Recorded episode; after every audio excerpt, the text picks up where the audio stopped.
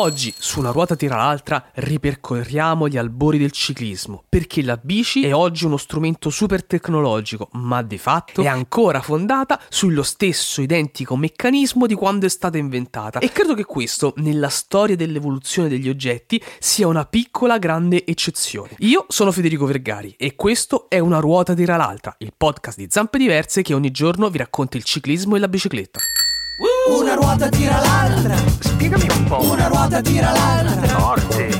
Una ruota tira l'altra. Ma davvero? Una ruota tira l'altra. Ma perché? Una ruota tira l'altra. Ma quando? Una ruota tira l'altra. Dai. Una ruota tira l'altra. Fede. Una ruota tira l'altra. Altro? Storia e preistoria del ciclismo.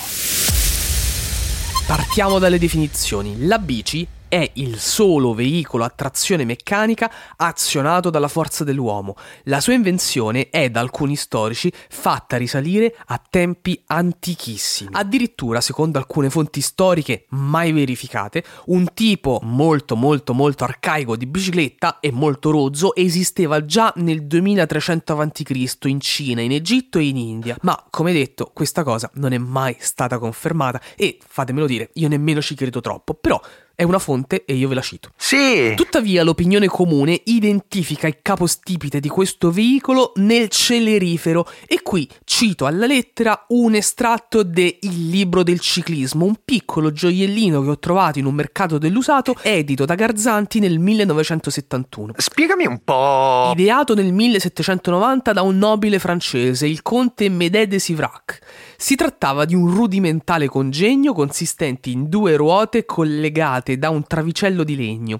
Il ciclista, a cavalcioni sul travicello, spingeva avanti e indietro la sua macchina puntando i piedi per terra. Bomba. La moderna bicicletta è in ogni caso una derivazione diretta della Dresen, che prendeva il nome dal suo inventore, il barone tedesco Carlo von Dreis, che la realizzò nel 1818. Si trattava di un arcaico ciclo a due ruote con direzione anteriore, sterzo applicato e sedile molleggiato, ma privo di pedali, e il conducente lo spingeva anche in questo caso, come il precedente, puntando a terra alternativamente i piedi, un po' come i tricicli dei bambini. Forte. Qualche anno dopo, nel 1855, arrivò il biciclo che fu il primo veicolo fornito di pedali. Questi erano montati sull'asse della ruota anteriore, che aveva un diametro notevolmente maggiore di quella posteriore. Da quel momento ha inizio una lunga evoluzione meccanica della bicicletta che tra innovazioni e perfezionamenti costanti ci porteranno alla bicicletta che conosciamo oggi, ma non ci discosteremo mai più da questo primo arcaico modello di biciclo. Dai. Una curiosità, alla fine dell'Ottocento questo veicolo era considerato un passatempo per ricchi stravaganti. A poco a poco però cominciò a diventare un vero e proprio mezzo di trasporto, ma consentito soltanto alle classi abbienti. Ad esempio, infatti, per girare in bicicletta dentro Roma bisognava essere muniti di un permesso rilasciato dalla polizia municipale, per il quale si doveva pagare ogni anno 7,20